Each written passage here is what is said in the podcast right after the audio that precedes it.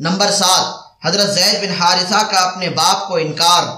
حضرت زید بن حارثہ رضی اللہ عنہ زمان جاہلیت میں اپنی والدہ کے ساتھ ننیال جا رہے تھے۔ بنو قیس نے قافلے کو لوٹا، جس میں زید بھی تھے۔ ان کو مکے کے بازار میں لا کر بیچا۔ حکیم بن حزام رضی اللہ عنہ نے اپنی پھوپھی حضرت خدیجہ رضی اللہ عنہ کے لیے ان کو خرید لیا۔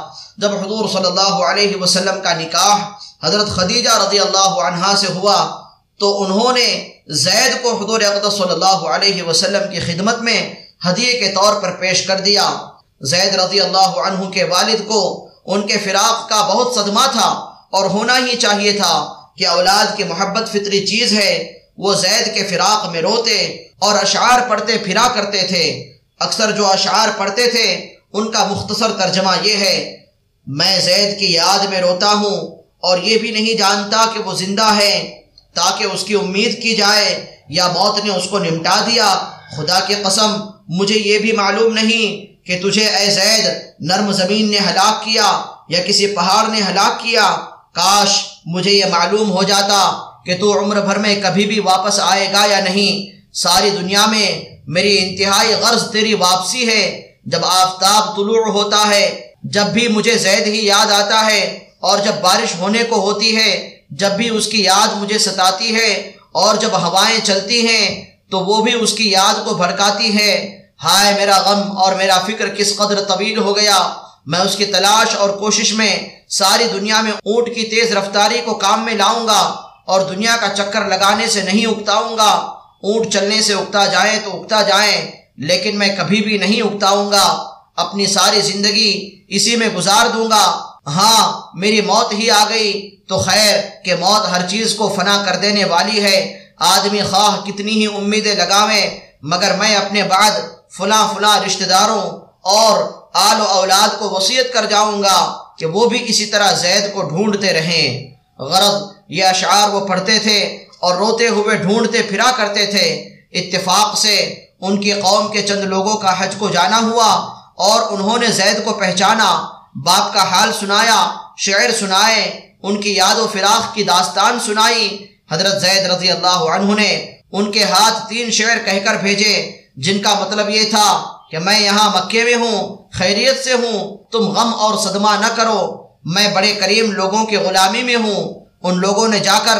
زید کی خیر و خبر ان کے باپ کو سنائی اور وہ اشعار سنائے جو زید رضی اللہ عنہ نے کہہ کر بھیجے تھے اور پتہ بتایا زید کے باپ اور چچا فدیے کی رقم لے کر ان کو غلامی سے چھڑانے کی نیت سے مکہ مکرمہ پہنچے۔ تحقیق کی، پتہ چلایا، حضور صلی اللہ علیہ وسلم کی خدمت میں پہنچے اور عرض کیا، اے ہاشم کی اولاد اور اپنی قوم کے سردار، تم لوگ حرم کے رہنے والے ہو اور اللہ کے گھر کے پڑوسی، تم خود قیدیوں کو رہا کراتے ہو، بھوکوں کو کھانا دیتے ہو، ہم اپنے بیٹے کی طلب میں تمہارے پاس پہنچے ہیں، ہم پر احسان کرو اور کرم فرماؤ اور فدیہ قبول کر لو اور اس کو رہا کر دو، بلکہ جو فدیہ ہو، اس سے زیادہ لے لو۔ حضور صلی اللہ علیہ وسلم نے فرمایا، کیا بات ہے؟ عرض کیا، زید کی طلب میں ہم لوگ آئے ہیں۔ حضور صلی اللہ علیہ وسلم نے ارشاد فرمایا، بس اتنی سی بات ہے۔ عرض کیا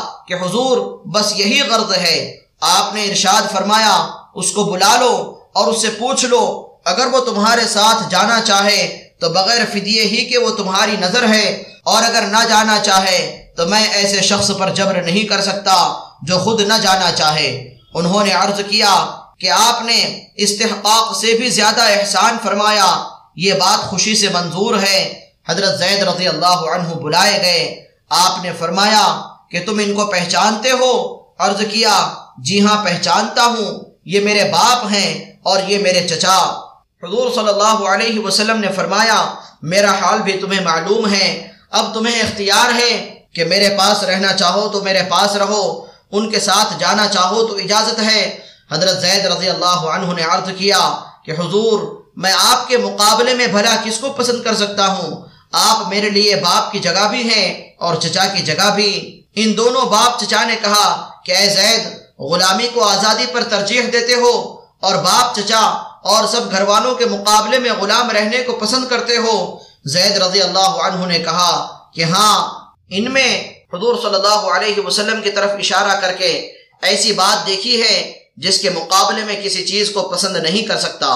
حضور صلی اللہ علیہ وسلم نے جب یہ جواب سنا تو ان کو گود میں لے لیا اور فرمایا کہ میں نے اس کو بیٹا بنا لیا۔ زید کے باپ اور چچا بھی یہ منظر دیکھ کر نہایت خوش ہوئے۔ اور خوشی سے ان کو چھوڑ کر چلے گئے۔ حضرت زید رضی اللہ عنہ اس وقت بچے تھے۔ بچپن کی حالت میں سارے گھر کو، عزیز و اقارب کو غلامی پر قربان کر دینا جس محبت کا پتہ دیتا ہے وہ ظاہر ہے۔